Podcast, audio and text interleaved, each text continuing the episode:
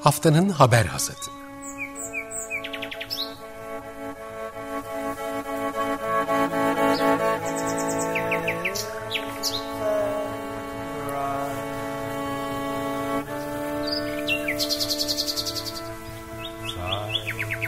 Haftanın öne çıkan iklim haberleri ve araştırmalarından okumalar ve yorumlar.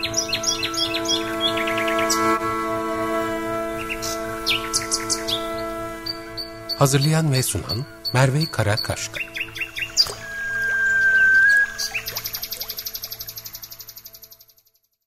Günaydın, haftanın haber asatına hoş geldiniz. Ben Merve Karakaşka. Önümüzdeki bir saat boyunca Açık Radyo'da geçtiğimiz haftanın en önemli iklim haber ve araştırmalarını konuşacağız. Bu haftaki gündem konumuz, öne çıkan başlığımız IPCC raporu Hükümetler Arası İklim Değişikliği Paneli 9 Ağustos'ta 6. değerlendirme raporunun ilk bölümünü açıkladı.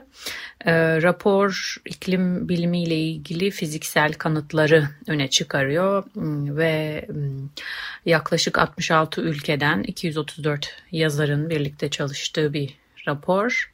Oldukça çarpıcı sonuçlar içeriyor. Çok keskin e, notlar var raporda. E, öncelikle insanlık için kırmızı alarm olduğu niteliğinde olduğu Birleşmiş Milletler Genel Sekreterinin deyimiyle e, öne çıktı ve insanlığın e, atmosferin, karaların ve okyanusun ısınmasında etkisinin e, artık tartışmasız bir şekilde ortada olduğu da not ediliyordu.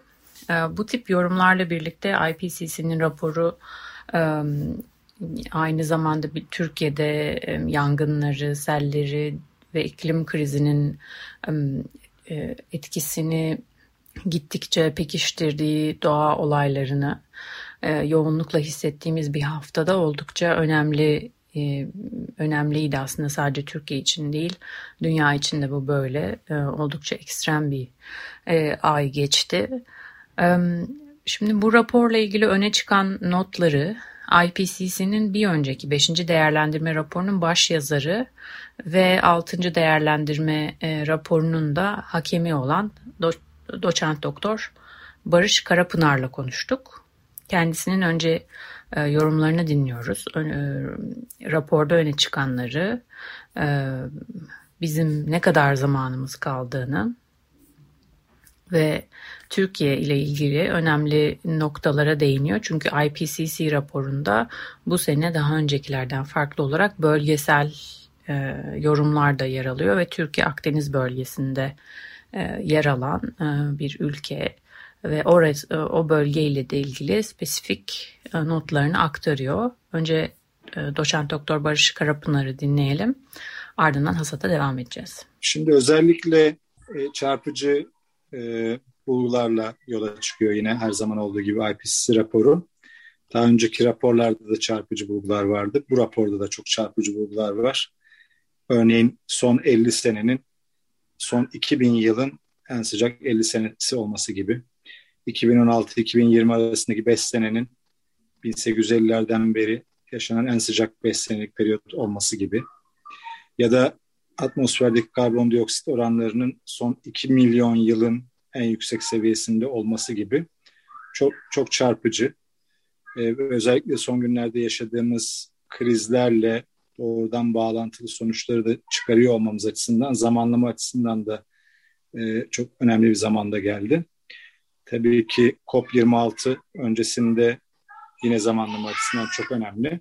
Bu çarpıcı gerçekler ve çarpıcı gündem çerçevesinde düş, düşünmek ya da değerlendirmek gerekir. Zaten öyle değerlendiriyor dünya genelinde de.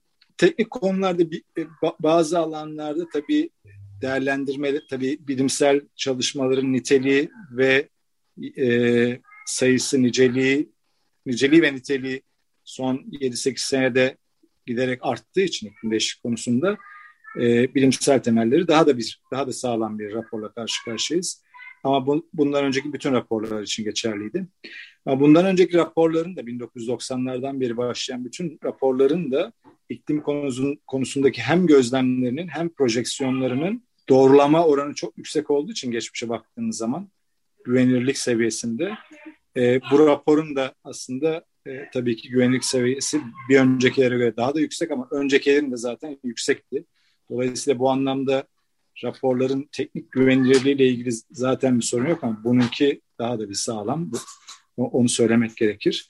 Birkaç alanda özellikle bu iklim e, iklim hassasiyeti konusu yani e, atmosferdeki karbondioksitin iki katına çıkarıl, çıkarıldığı zaman çıkarılması senaryosunda e, çıkarıldığı durumda sıcaklıklar ne kadar değişirle ilgili belirsizliği biraz azalttı bu rapor. Daha geniş bir aralık vardı. Bir buçukla dört buçuk gibi. Şimdi iki ile dörde indi ve e, büyük ihtimalle üç olacağı üzerinden netleştirildi bu değerlendirme. Bu önemli yani iklim değişikliğinin bilimsel temelleri çerçevesinde belirleyici e, te, belirleyici yaklaşımlardan biri bu. Buradaki belirsizliği azaltmış oldu ve aslında e, iklim esnekliğinin hassasiyetinin daha doğrusu e, büyük ihtimalle daha öncekilerden daha yüksek olduğu sonucu çıktı. Bu bunun tabii bütçelerle, karbon bütçeleriyle de bağlantısı var kısmen. Daha doğrusu karbon bütçelerinin iklim etkileriyle, sıcaklık etkileriyle bağlantısı var. Farklı yeni senaryolar da var ama diğer senaryoların e, kapsamının dahilinde diye düşünebiliriz bunu. Yani radikal olarak çok farklı bir senaryo yok. E, bu karbon bütçesi konusundaki tablolar oldukça önemli ve etkili. Burada söyleyebileceğimiz yine bir önceki raporlarla da tutarlı ama belirsizlik oranı daha azalmış bir şekilde söyleyebileceğimiz şeyler. Bir buçuk dereceyle sınırlandırmak istiyorsak sıcaklık artışlarını yaklaşık 400 milyar e, tonluk bir bütçemiz var. Yüzde 67 yüzde 67 confidence ne diyelim buraya güvenilirlik seviyesinde. Daha doğrusu olasılıkla yüzde 67 olasılıkla 400 milyar tonluk bir bütçemiz var. E, bu olasılığı yüzde 80'lere çıkartmak istersek 300 milyar, milyar tona iniyor. Dünyanın hali hazırda Covid öncesinde yaklaşık 40 milyar tonluk bir yıllık emisyonu olduğunu düşünürsek 10 e, yıllık bir bütçe elimizde var. Zaten raporda bunu söylüyor. Yani bir buçuk dereceyi geçme ihtimalimiz 2050'lerde e, birçok senaryo için yüksek ihtimal. Ee, ama bunun 2 derece, 3 derece olması da yine ortanın üzerinde ya da karamsar senaryolar için çok büyük olasılık. Tabi bunların hepsi önümüzdeki dönemdeki e, emisyon e, emisyon eğilimlerimiz de ortaya çıkacak. Sosyoekonomik gelişim senaryoları üzerinden ortaya çıkacak. E, ama bu rapor önümüzdeki pencerenin çok kısa bir pencere olduğunu ortaya koydu.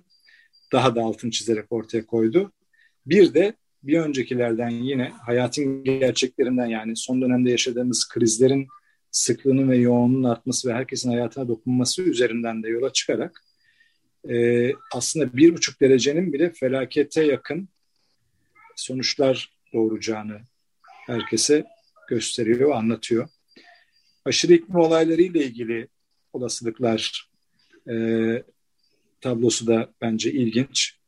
E, örneğin aşırı sıcak olaylarında 50 yılda bir rastladığımız uç e, olayların örneğin 3 derecelik bir sıcaklık artışı ya da 2,5-3 derece arası bir sıcaklık artışında e, yaklaşık 8-10 yıla indi.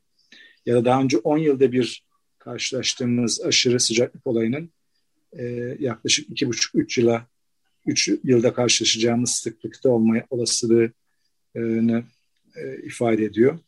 E, aşırı yağış olayları için, aşırı kuraklıklar için yine benzer e, risk artışları söz konusu bunları tablolandırıyor. Bunları olasılık hesaplarıyla ortaya koyuyor.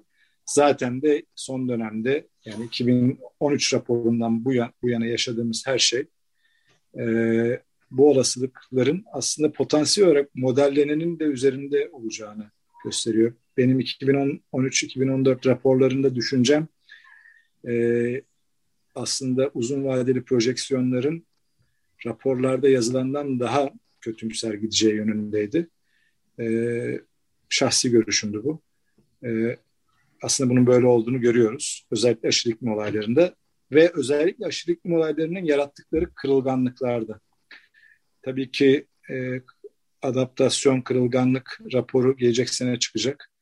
E, mitigasyonla ilgili rapor da gelecek sene çıkacak. Onlarda da bunların çarpıcı etkilerini, maliyetlerini e, hem insani sistemlerde hem e, doğal sistemler üzerindeki e, yarattıkları zararları daha net bir şekilde okuyor olacağız, öğreniyor olacağız. Ama bu rapor zaten onların işaretçisi. Çok güzel bir e, özetlemeydi. Teşekkür ederim. E, bir biraz aslında bu raporda benim dikkatimi çeken e, bir atlasla beraber aslında online interaktif bir atlas, atlasla verilmesi ve orada Türkiye'nin de dahil olduğu ben özellikle oraya odaklandım. Hani e, Akdeniz bölgesinde yaşanabileceklerle ilgili senaryolara da yer vermesiydi. Sizin e, bakma şansınız oldu mu? Burayı, bu, bu bölümle ilgili yorum yapmak ister misiniz? E, bu raporun biraz önce e, bahsettiğimiz farklılıklarının e, biri de bölgesel olarak senaryolarla e, iklim bilimi temellerine bakıyor olması. Bu da önemli bir artı değeri e, raporun. E, tabii siyaset yapıcılar için bölgesel yaklaşımların geliştirilmesi, risk haritalarının çıkartılması açısından bu değerli ve önemli. E, interaktif olarak da e, haritalandırılması ve bunun herkese açık olması da çok önemli. Burada bizim dikkatimizi çeken e, tabii ki zaten bildiğimiz aslında bilim dünyasında bilinen Akdeniz bölgesi ayrı, ayrı bir bölge olarak değerlendiriliyor rapor genelinde. Türkiye'de Akdeniz bölgesinin doğusunda bir ülke olarak e, sıcaklık artışları konusunda biraz önce söylediğimiz sınırların üzerine yakın e, projeksiyonlar e, öngörülüyor. Yani işte 3 derece civarında 2050'lerde 4 derece civarında senaryoya göre. E, kara alanlarına yakın olması yine e, Orta Doğu ve İç Asya bölgelerine yakın olması da yine aynı şekilde sıcaklıkların kara alanlarını daha yoğun atması nedeniyle Türkiye'yi bu risklere maruz bırakıyor. Yine Akdeniz bölgesinde ortaya konulan e, biraz önce de kısmen bahsettiğimiz kuraklık risklerinin yüksek olması e, dünya geneline göre kuraklıklar, aşırı sıcaklık artışları e, Akdeniz'de önemli bir risk e, alanı olarak görünüyor. E, bunlar zaten hani bizim IPCC'nin üzerine dayandırdığı bilimsel çalışmalardan da ya da kendi yaptığımız bilimsel çalışmalardan bildiğimiz ama bölgesel olarak da altının çizilmesi özellikle karşılaştırma noktasında değerli e, alt kırılımlar yarattı. Beşinci değerlendirme raporunun baş yazarı ve altıncı değerlendirme raporunun hakemi doçent doktor Barış Karapınar'ın yorumlarını dinledik. Oldukça çarpıcı notları vardı. Ee, öncelikle e, iklim hassasiyetinin düşünülenden daha yüksek olduğunu gördüğümüzü söyledi bu rapor aracılığıyla. Artık e, eskiden bir buçuk ve dört buçuk derece olarak gösterilen aralığın şimdi bir iki ile dört ara, dört derece arasına indiğini ve sadece e, yapılan hesaplamalara göre bugünden itibaren 10 yıllık karbon bütçemiz kaldığını da not etti. Biz de artık haber hasatında bir geri sayım başlattık. Bu 10 yıldan itibaren önümüzdeki yıllarda eğer hala tekrar buluşuyorsak bugün itibariyle 9. yıl ve geçtiğimiz yılın muhasebesini konuşmak üzere sözleşmiş olalım. Ee, Karapınar'ın diğer notlar arasında e, aşırı iklim olaylarının e, görülme sıklığının artması, e, örneğin 10 yılda bir kar, karşılaştığımız aşırı sıcak olayların 2,5-3 yılda bir artık karşılaşıl hale geleceğini geldiğinden bahsediyordu. 2 derecelik bir artışta. Türkiye için tabii ki Akdeniz bölgesinde olduğu ve karasal alanlara yakın olması nedeniyle artık üst sınırlara yakın tahminlerin geçerli olduğu belirt geçerli olduğunu belirtti. 2050'de 4 derece civarında senaryolarda Türkiye için konuşmak mümkün işler kötü giderse ve hatta bir diğer yorumu da zaten hali hazırda yaşadığımız kuraklık ve sel ve yangınlar gibi iklim olaylarının aslında daha göreceklerimizin çok küçük bir e, parçası olduğunu ve bu olayların giderek daha da yoğun bir şekilde karşımıza çıkacağını belirtti. Barış Karapınar. Şimdi e, hasatın diğer haberlerine geçeceğiz. E, hasatın diğer haberlerinde aslında e, iklim e, krizinin IPCC raporu ile beraber pekişen e, daha çok altın çizdiğimiz bazı e, aşırı iklim olayları var öncelikle. E, Temmuz 2021 gezegen tarihinin en sıcak ayı olarak kayıtlara geçti. Amerika Birleşik Devletleri'nin Ulusal Okyanus ve Atmosfer Yönetimi NOAA'nın ölçümlerine göre ölçümlerin başladığı 142 yıldan bu yana yapılan en sıcak, gören en yüksek sıcaklıklar bu Temmuz ayına aitti. Yani daha doğrusu tem, ölçülen en yüksek sıcaklıklara sahip Temmuz ayını geçirdik. Ve dünya etrafındaki aslında dünya çapındaki bu e, ekstrem hava olayları da aslında bunu doğruluyor. Bunlardan örnekler var zaten işte kuzeyde Arktik deniz buzulunun genişliğinin e, oldukça düşük seviyelere gerilemesi, işte fırtına, Elsa adındaki e, büyük kasırga, ve tabii ki Amerika Birleşik Devletleri'nde ekstrem kuraklıklar, yangınlar, yine Avrupa'da e, çok yüksek sıcaklıklar bunlara örnek. Türkiye'nin Ege kıyıları e, da e, bugüne kadar sıcaklıkların en yüksek sıcaklıkları görmüş bölgeler olarak yine kayıtlara geçiyor kendi tarihinde. Aslında rekor sıcaklıklar sadece Ege'de değil bütün bir Akdeniz'e etkisini aldığı da başka haberlerden görüyoruz. İtalya'da Sicilya adasında 48.8 derece ölçüldü geçtiğimiz hafta ve bu Avrupa tarihi Avrupa'nın Avrupa kıtasının e, tarihindeki en yüksek sıcaklık rekoruydu. Hmm, bir taraftan kavurucu sıcaklar Kuzey Afrika'da da yine Akdeniz kıyısında Kuzey Afrika'da Tunus'ta gördük. Tunus 49 dereceyle yine tarihindeki en yüksek sıcaklık rekoru kırıldı. Ee, ve Kıbrıs Cumhuriyeti e, bizim hemen güneyimizde e, tarihindeki en e, yakıcı, en yıkıcı orman yangınlarını tecrübe ediyor. Ve bu yangınlarda dört kişi yaşamını yitirdi, onlarca ev harabeye döndü. Diğer yandan Cezayir'de de çok yıkıcı orman yangınları var ve toplamda 65 kişi hayatını yitirdi. Fakat burada da Türkiye'deki gibi insanlar çok şaşkın ve doğrudan kundaklama, doğrudan sabotaj düşüncesi hakim ve maalesef yanlış bilgiler çok hızlı yayılıyor bu kriz anlarında ve 38 yaşındaki bir kişi linç edilerek öldürüldü, yangını çıkardı iddiasıyla. Bu anlar, bu, bu krizleri aslında küçümsememek gerekiyor. Çünkü bu tip olaylarla karşılaştığımızda e, bir sonraki daha yoğun olaylarda daha ciddi problemlere yol açabileceğini de biliyoruz. Bu yüzden burada dezenformasyonla mücadele e, oldukça önemli. Diğer yandan daha kuzeyde Arktik'te Laptev Denizi Arktik Okyanusu'nda bir kenar denizi Sibirya ve Taymir Yarımadası'nın arasında konumlanıyor ve yıl boyunca donmuş buzullarla kaplı. Sadece Ağustos ve Eylül ayı boyunca bir gemilerle bu aradan buzulların arasından geçmek mümkün oluyor. Laptev denizinin kaplayan buzulların genişliği tarihin en düşük seviyesine gerilemiş durumda. Bu da bir diğer veri.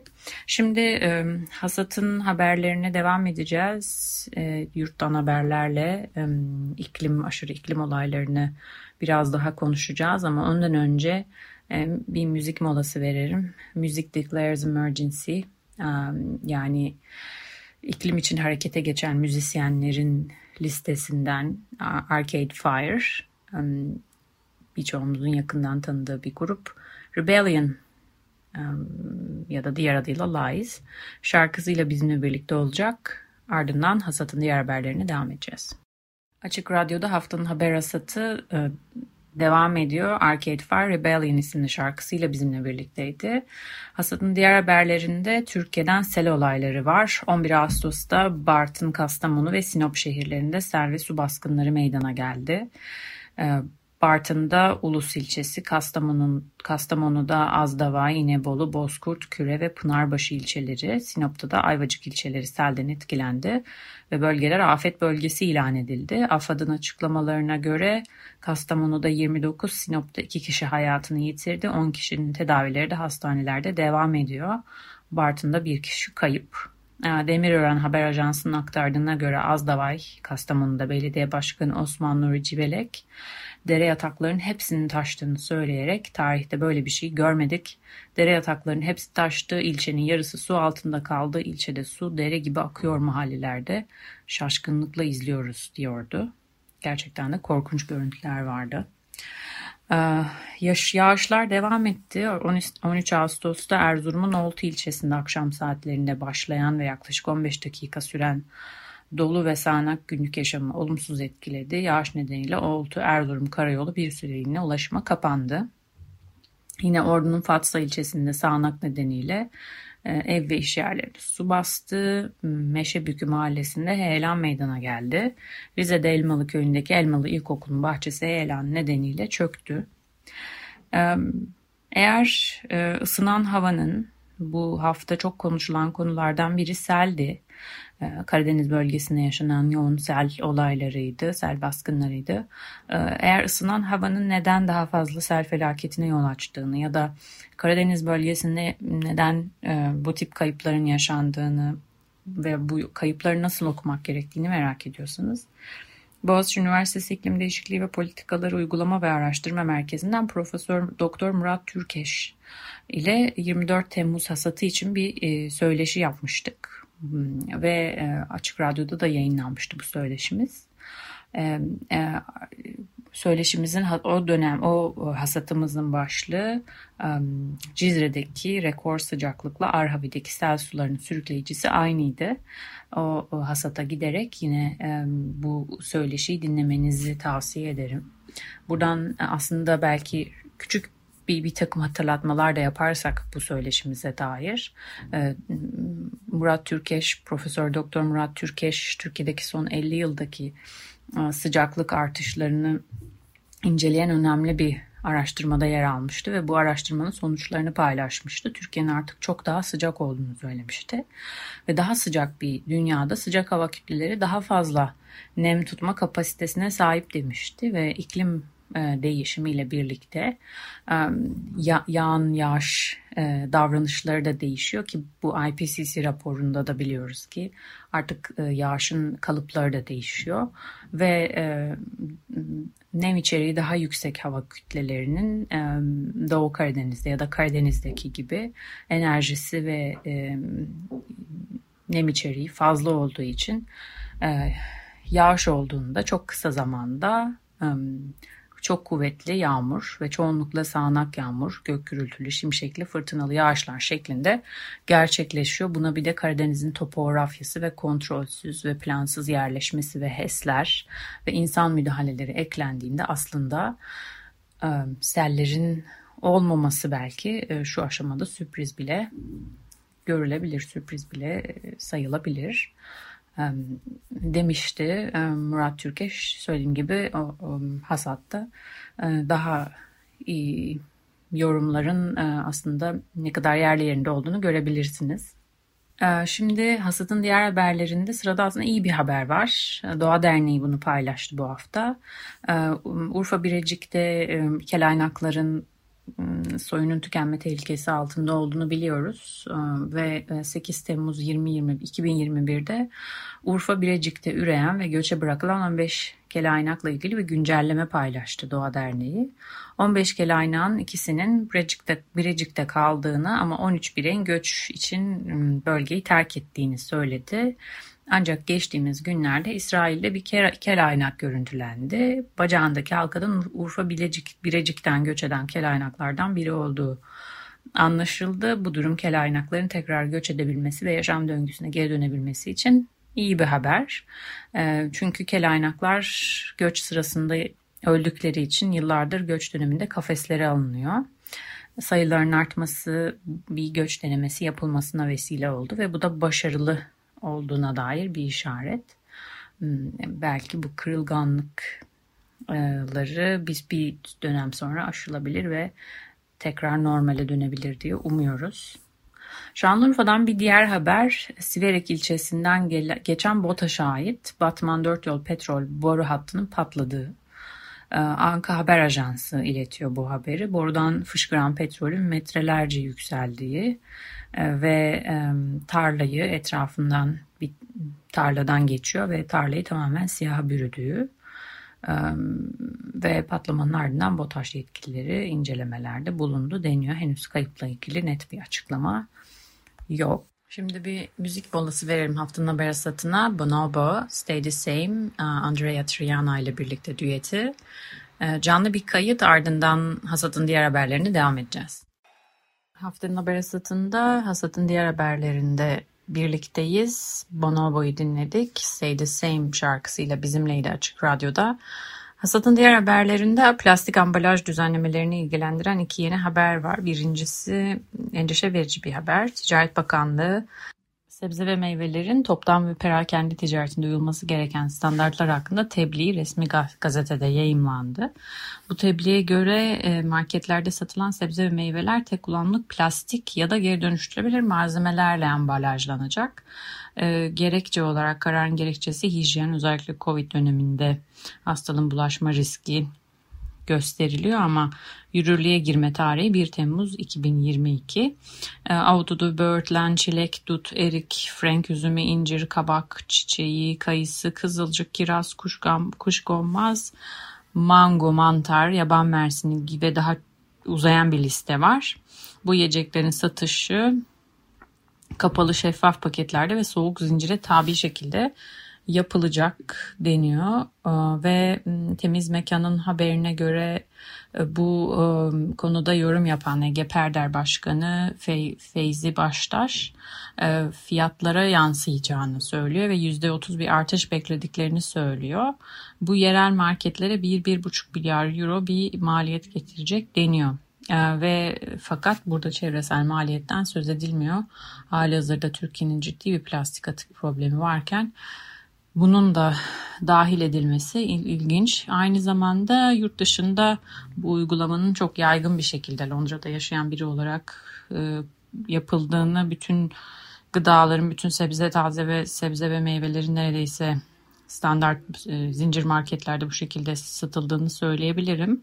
Ancak bu karar çok tartışılıyor. Şu an tekrar aslında Türkiye'de seçmece olarak bilinen sisteme geri dönülmesi için e, kampanyalarda var.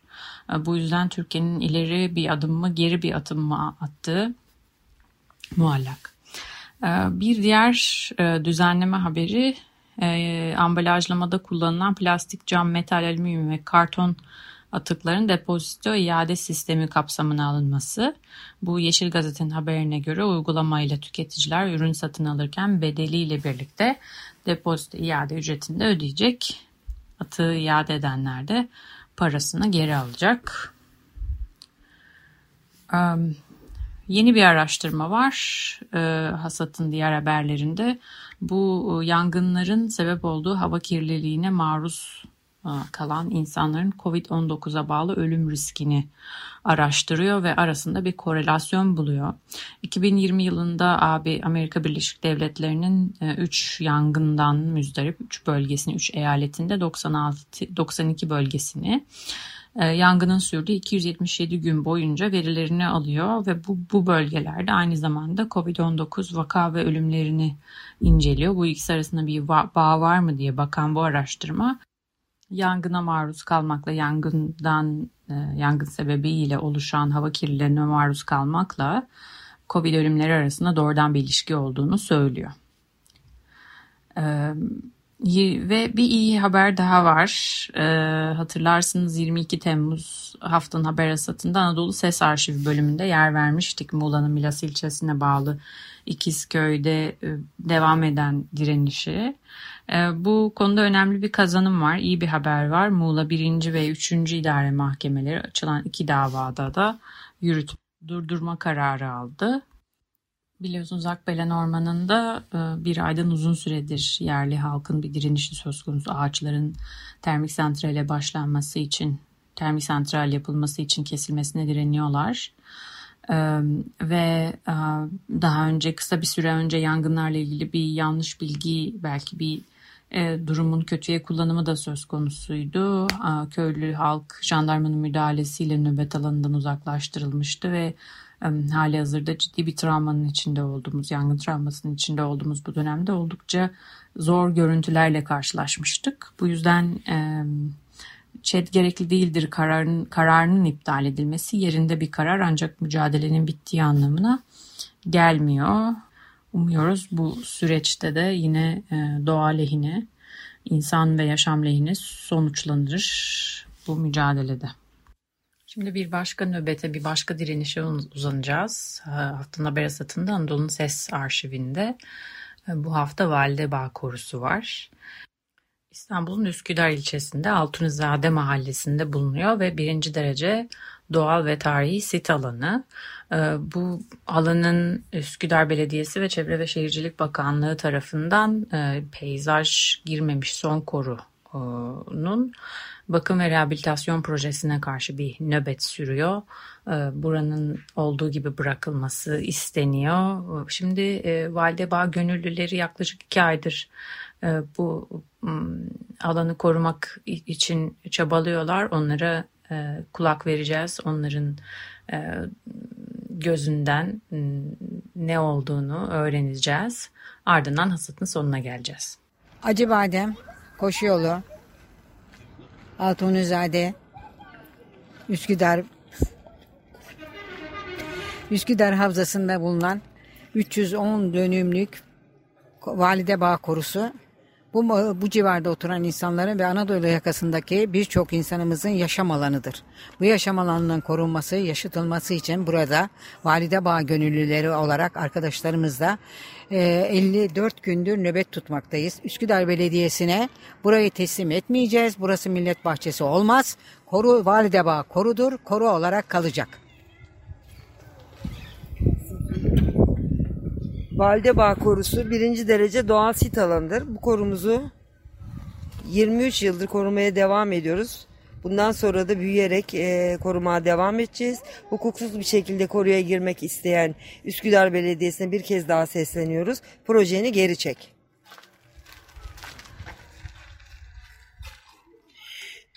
İnsanların yaşaması için oksijen gereklidir. Oksijen içinde ağaç gerekli. Valide Bağ Korusu bütün canlıların yaşam alanıdır. Üsküdar e, sınırları içerisi, içerisindedir. Korudur, koru olacak, kalacaktır. Mücadeleye devam ediyoruz. Ee, bu kapandı. Bir dakika. Ekran kapandı. Şu an devam ediyor. Koruya dokunma dediksene. Sen ablaya koruya dokunma de. Bak. Dokunma. Koruya dokunma. Koruya dokunma diyeceksin. Hadi bakalım. Koruya dokunma. Koruya dokunma.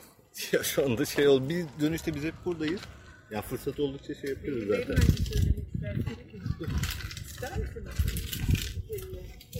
Valide Bağ Korusu sadece insanların değil hayvanların da barındığı bir yerdir. Burada hep birlikte yaşamayı öğrenmemiz gerekiyor ve biz burada betonlaşma istemiyoruz. Bu yeşil alanı gelecekteki çocuklarımıza bırakmak istiyoruz.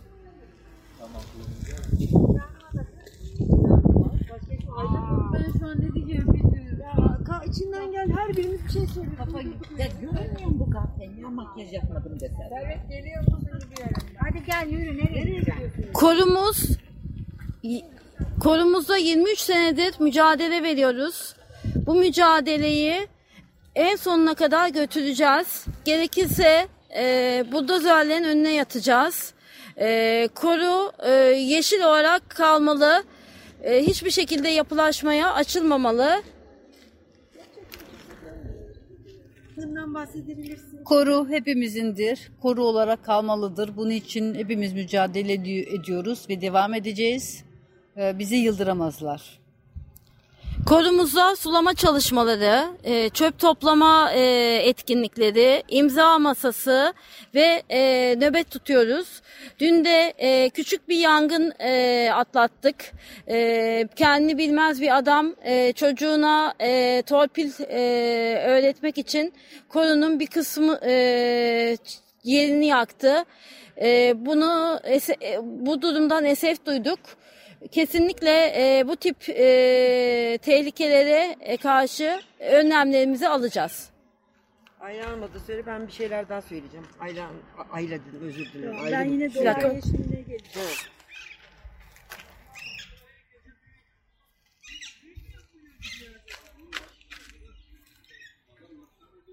Biliyoruz doların yeşili size daha cazip geliyor ama gelin bir de bizim yeşilimizi görün burada. Koru öyle güzel, öyle yeşil ki onu görünce belki biraz olsun fikirlerinizi değiştirebilirsiniz.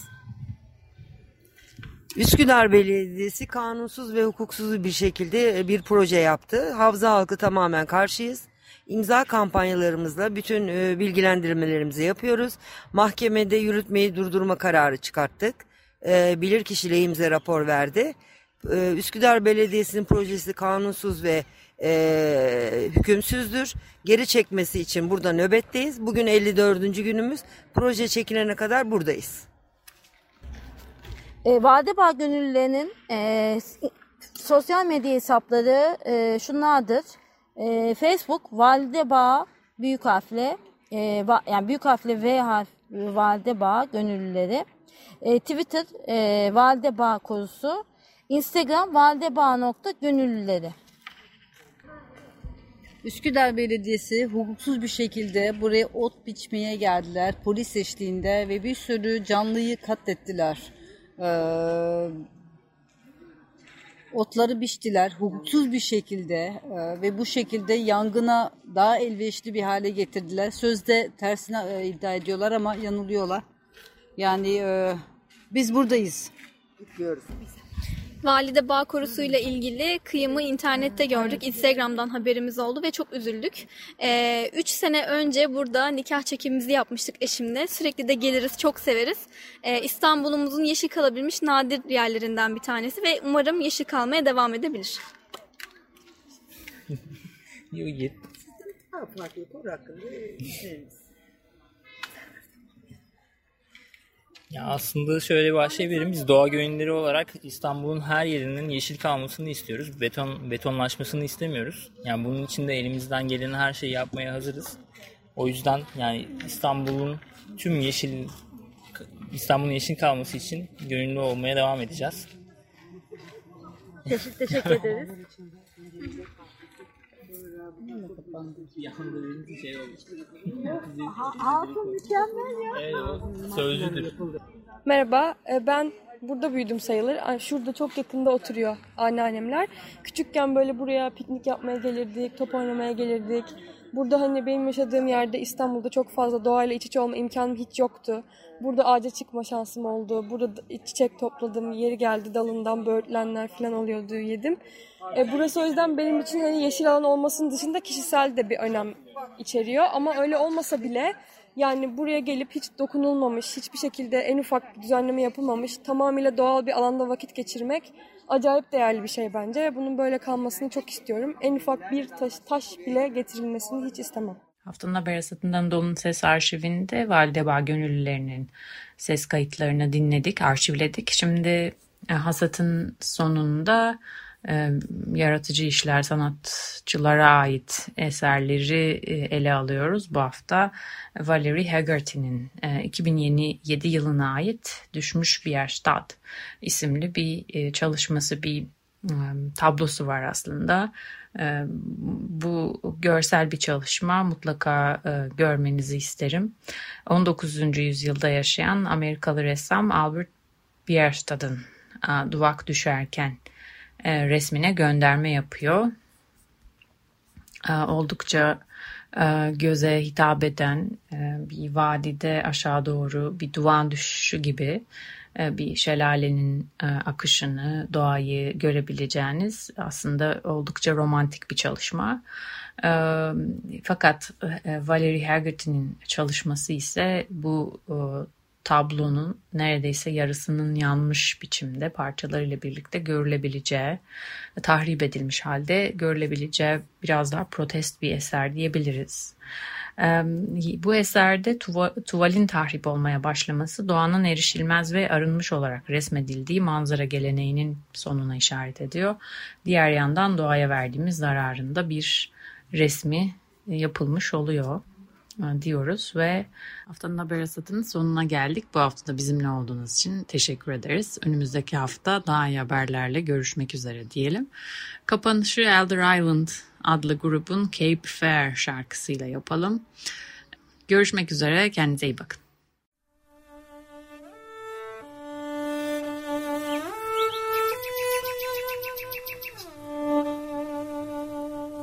Haftanın haber hasatı.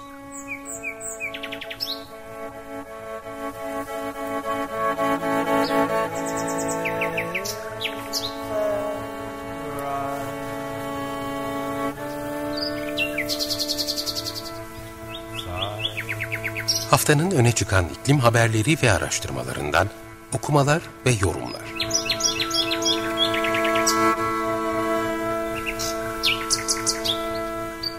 Hazırlayan ve sunan Merve Karakaşka